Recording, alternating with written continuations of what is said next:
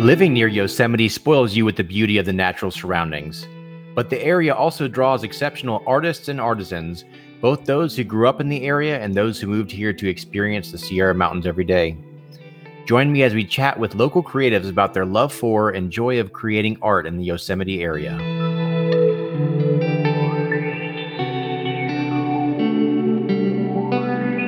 All right, so we're here today with Adam Burns from the Mariposa Art Council and Andy Roberts, uh, who is producing the Music on the Green. And we're going to talk a little bit about the Mariposa Arts Council and then some of the programs they've got going on, and then really kind of dive down and, and talk a little bit more about the Music on the Green program. Adam, why don't you just tell us a little bit about Mariposa Arts Council and kind of what it is and what it does for anybody who might not know. Yeah, so the Mariposa Arts Council is a nonprofit organization uh, based here in Mariposa, serving the whole of Mariposa County. We are the state local partner for the California Arts Council. So that's kind of our parent organization. And we do projects and programs that support and uplift all kinds of cultural arts in Mariposa County your role is a newer role for the the council right? Yeah in fact there's two people in my role. I am projects and programs manager slash lead teaching artist. So the, the job suits me well because it's diverse and I'm doing something different every day. But I'm managing the projects and programs that we're doing in all their diversity. And then a couple of days a week, I'm actually in schools delivering programs. So I'm at the moment, I'm teaching a music production class to fifth and sixth graders, and I'm going to a local youth center to do a ukulele class. A ukulele class, as as one would expect in the mountains. Yeah. Um, right. Yeah.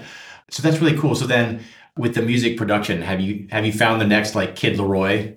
you... you know, uh, almost everyone in the class is really taking to it. Uh, the idea of this particular class is that you focus on composition and the creative process. So, what we've been doing in the first couple of classes is actually taking pre made loops of music and putting them together in ways sort of like a DJ, but like a, a musician.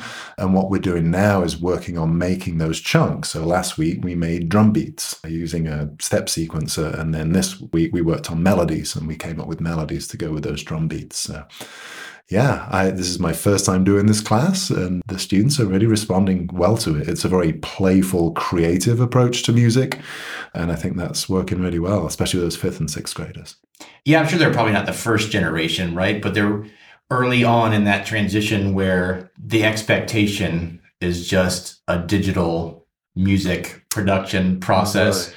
Like there's no recollection of when there was tapes and right. remastering probably doesn't make sense to them and, and that kind of thing. Yeah, I was going to actually take in my old four track that I had in college in the first class to show them the origins of it, but it it was kind of the more I thought about it as a teaching tool, it was kind of irrelevant. It was just me being nostalgic about cassettes. Yeah, uh, I, I, will take it in at some point. But yeah, and I think the other thing is that we now have these bedroom artists, people like Billie Eilish, who've become very mainstream famous from a project that started in their home on a laptop. So this this isn't an abstract thing. These students can see like, oh, that's how they did it. Like I think I can go home and do that. And uh, yeah, that's really inspiring for me to see them do it, but for them as well. That possibility is pretty exciting, I think. Okay, so you're in schools a lot. You're doing a lot of education. What other kind of programs is the the council putting on? The, yeah, the, the two that I'm kind of actually working as part of would be the artists in classrooms, where we have artists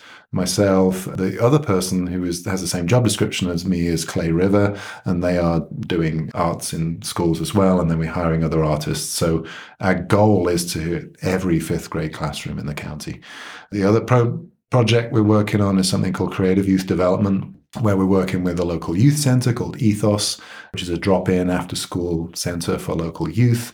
And we're doing all kinds of art there. A lot of it is like we are right now sat around a table drawing or working with clay as a Clay the medium, not Clay the person. Although Clay the person as well. There's a lot of confusion but Very when you meta. yeah, but when you're doing that kind of art, you can also talk while you're doing it, which is actually a shortcoming for me as a musician. If we're playing music, we're playing music. Whereas these arts, we can sit around and talk about things that are important to those youth. So that's that's been really really great too. We've also been involved in collecting public feedback for a couple of local projects. So there are some gateway features and murals that are coming for Mariposa, and the Arts Council was uh, contracted not with doing those works of art, but for gathering public feedback. So we'll be out at various restaurants, coffee shops. We were at the library, we were at the Pioneer Market with images and just talking to people about public art and getting feedback on that. We have another program called Working Lands, Working Artists where our local planning department is working on a sustainable agriculture plan for Mariposa County. There's been lots of public engagement with people in the agricultural community, uh, a lot of talk about farm to table and um, how we can connect our agricultural lands to our lives here. And our job at the Arts Council is working with artists to create works of public art that reflect that feedback. Yeah, so every day is something different. And, and actually, if you go to mariposaartscouncil.org, you can find out about all of those projects and programs there it sounds like from what you're describing is that the the council is not just doing what you would typically think of as art, right? It's not like a clearinghouse for visual artists or anything like that. It sounds like there's a distinct function of working with Mariposa as a unique geography that has Absolutely. a lot of tourists, that has a lot of agriculture, and incorporating that into the art as well. Absolutely, yeah. And we have a local artist database. And if people are listening to this and they are a local artist, I'd really encourage you to get on that database because when we do have opportunities, that's how we reach out to everyone. So we know a lot of artists, you know, but if I um, it, it that way it just diversifies our outreach to all different kinds of artists. And what we're really uh, looking for for a lot of these projects is social practice artists. So people that do art, but they engage their community in that art when they're doing it, and they they seek to involve and reflect their community in their art. So me sitting in my basement here making weird electronic music is fun for me but it's not social practice. It's right. that's like me getting in my head and doing my thing and that's great. Uh, but we have a lot of artists in the community who uh, will for example come up with a, uh, a mural project and then they will bring youth in to paint that project with them. Or maybe they do art that really reflects something specific about this community and what they do so. And i like that what you're saying about incorporating the youth. I think one of those things that's really difficult with creative aspects in art is it can be very uh, vulnerable to create works of art and it can be very difficult maybe to get that that confidence or understanding your own vision or being able to develop that or even just the practical skills of like taking a project from idea to actually doing it or also uh, learning how to have like a feedback and revision process and that kind of thing. So it sounds like the the council provides programs that give people a lot of really practical experience in the arts as well. Yeah, and with the youth, we find that when we go to a school or a youth center that that the youth are already doing art. They're doing a lot of art as part of their whether it be in school in the structured art class or at home. They're drawing, they're playing musical instruments, they're working with clay. They're, they're doing this stuff. And what we try to do is just elevate it, just to like um, literally frame it if it's a painting. But if it's something else, frame it and celebrate. Like, you made this thing. Let's like see what you did here and make it something more public. Uh, and then talk about ways in which you can really delve into this thing that you have an interest in. Like, what's the next step for you? Because that sort of progression as an artist is not necessarily obvious to a young person as they're going through the school system. And I think sometimes it's not even obvious to the person. I know for myself, I I write and I had a project sophomore year of high school. I never thought of myself as a writer. Mm. And it was I think poetry was one of the the focuses for that school year, like for sophomore year. That's what you did is is a poetry unit, and we had to create little books, you know, little composition, the marble notebooks, right? And I put a poem in there and my teacher called me up and she's like where did you write this yourself this is really good and then i had another teacher would really encourage that and she kept pieces that I had written and shared them to later classes and actually let me come back and talk to a class one time. Uh, so yeah, I think that, that the arts education part of it can not only help somebody who knows their artistic talent or has a desire to go in a direction to be able to get better, but also probably just to even discover it at all. Absolutely. And I think exposure is really, really critical. And Andy and I have talked about this a lot as musicians, how we had that person that gave you tapes and that took you to shows and like did that thing. And, and we actually this week just took the high school art class to an art gallery at Stanford University and they got exposed to the kind of art that you don't get in Mariposa and that can be really valuable at that age just to see the possibilities and get inspired and soak it in and take a trip to the city and all that involves yeah. Yeah that's really great to um, expose them. And i do like that idea of that person who really invested in you. I listened to a, a podcast with jason segel the other day the actor and and he was even talking about he played basketball and he acted. Mm. and he was given a choice do you want to play basketball or do you want to act? And he had a a teacher who invited Hollywood agent that he knew or something like that to come to one of the performances, mm. and that's how I think he got his first like cool. big gig. Um. So I love that when people just invest in the youth and really kind of help them create that vision. Yeah. And I'm glad that you mentioned Andy. He's been sitting over here patiently waiting to, to jump in here. But one of the programs that Mac does is the Music on the Green, which is Andy, I'll let you tell what it is. It's a summer concert series that has live bands from all around the local area Fresno, the Central Valley, Oakdale, Tuolumne County, Calaveras County, none from Madera County yet. Well, no, no, I take that back. Uh, uh, Good Medicine will be here, and they're a great band from Madera County. So, yeah, it's a summer concert series featuring live local musicians from around the area, and it goes every Friday and Saturday night from the first weekend of June till the final weekend of August. And it's been running for close to 25 years, almost straight, minus COVID. Right. We all have the that COVID yeah the, gap in our lives. The year we forgot. Yeah. Or, um, we, or didn't forget. so right, we, we love to forget. The Music on the Green Festival has been going on for a long time, and it has a really cool origin story. Everybody loves an origin story. So, can you talk about that a little bit?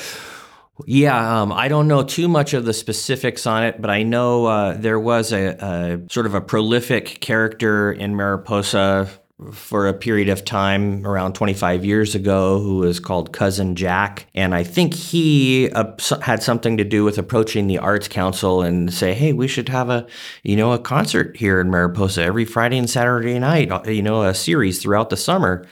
And somebody in the Arts Council embraced it and said, yeah, you know, let's let's do it.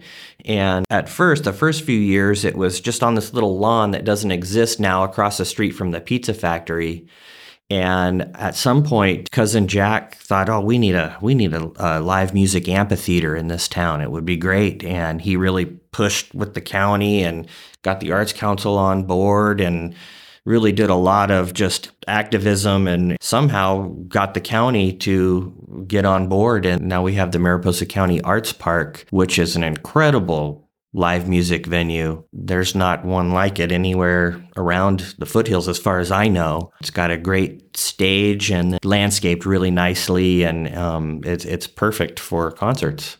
Yeah, the area is so nice when you're there. The amphitheater is nice, and little park is nice, but then across the little driveway there, you've got the chocolate soup Mariposa Arts Council building. Um, and it's got these really wonderful old hanging trees, and you've got the river running down across. It's just a lovely little area to even hang out in if there is no music, but um, yeah, with the music really kind of heightens that. And and I was actually surprised when I went to go research this a little bit and looked on the website how many bands there are and how long it goes throughout the summer, and that it's such a regular occurrence. So maybe talk a little bit about the lineup and if there's anything different in 2023? Maybe some new bands or anything like that? The band that's opening up, they uh, they had been wanting to play for Music on the Green for a long time and hadn't gotten a shot. And then last year we had a band cancel. And uh, a associate of mine, John Kidd, the great drummer from Soul Galaxy, we were driving back from a gig when I got the news that a band had canceled, and and he was like, "Oh, I've got a great band that would love to play," and he mentioned uh, the Terry Barnes Trio, and I knew that they had been wanting to play for a long time, and so I said, "Yeah, well, let's let's see if they're available." And they were, and they were incredible. And then I think another band canceled at the end of the season, and I and they stepped up and filled that gap too. So they got to play unexpectedly two times for music on the green, and I really thought they were great. They're going to open the season on the first Friday in June and then, then on the first Saturday, there's an emerging band from Mariposa right now that's that's really kicking butt. Um, the James Lee Colt Revival. They're kind of like a rock band. Yeah. Got John Kidd on the drums and um, Harley Minford just killing it on electric guitar. And then this songwriter who's been around here for a while, Joe Reimer, a great singer and songwriter and they've just kind of got Jared Jesperson on keyboard. He's a local musician that plays in about 10 different bands. Normally he plays guitar or mandolin and he's playing keyboard in this band and they're they've kind of just come together in the last year and they're kind of taking off and doing doing really good and so they're going to be playing and I think anytime you put the word revival in a band name it automatically like just levels up the band's ability. yeah. And then uh, there's a handful of, of new bands that have never played before that are going to be playing. Um, speaking of the youth, uh, the JNX Jinx Band. I'm not sure if they are referred to as JNX or Jinx. Jinx. Okay. Yeah. Jinx. Um, Jonah and Xavier as the names of the. Oh, okay. Yeah. okay. That works out. Yeah. there we go. Uh, but that's a band that uh, Adam can talk about them a little more, maybe. But they're one of the guys just graduated from high school, and they've had this sort of family band, brothers with their dad playing bass, I think, right? For, I don't know, a handful of years now, five, six years. And they've never played at Music on the Green. I've always been wondered, you know, when are they going to approach me about this? This year it kind of worked out and fell into place. And so they're going to be playing for the first time Okay. Yeah. And uh, Adam, your band's playing as well, yes. right?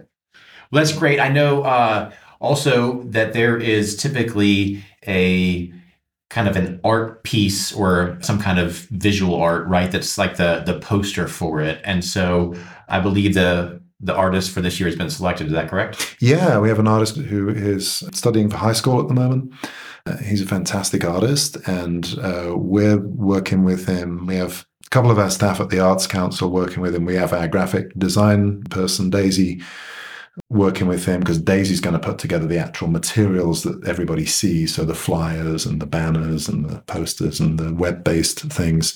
And then my counterpart, Clay River, is working with him on just the practicalities of making this art. But uh, yeah, he's a painter.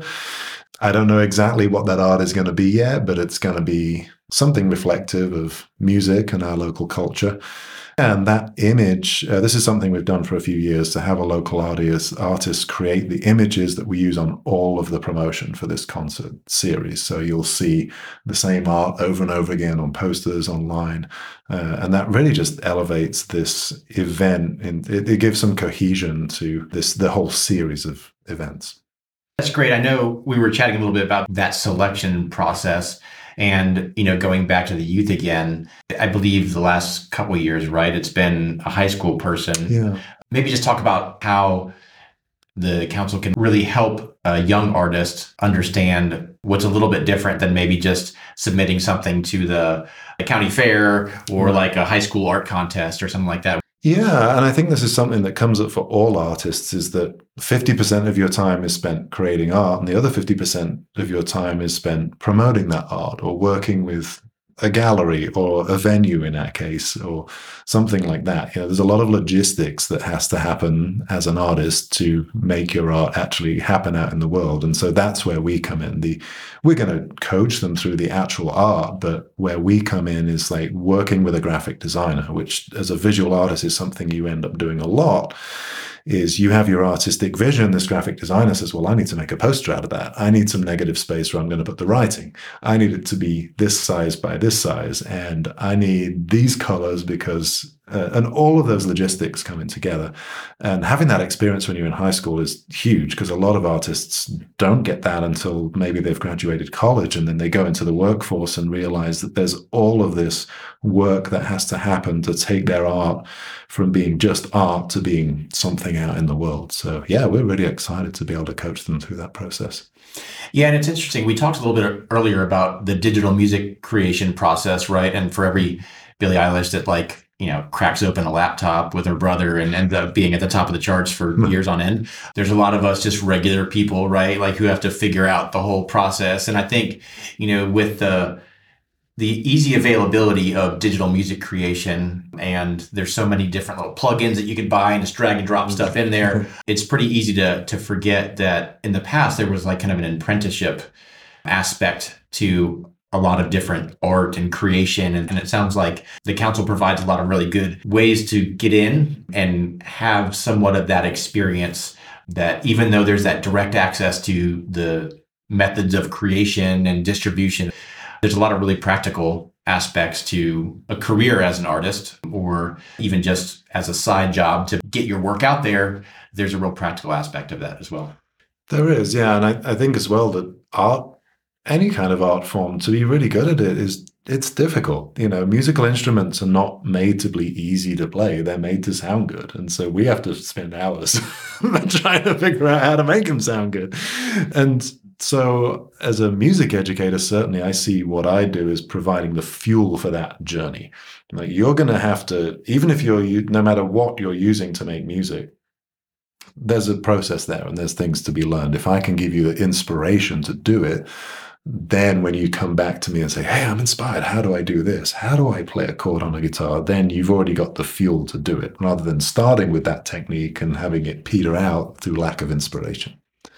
And I guess it depends on some of the the art forms, right? Like a band is inherently communal, right. but there's also a lot of other types of art that are kind of more solitary. So that community aspect is is kind of a, a cool thing to be able to provide as well. Yeah.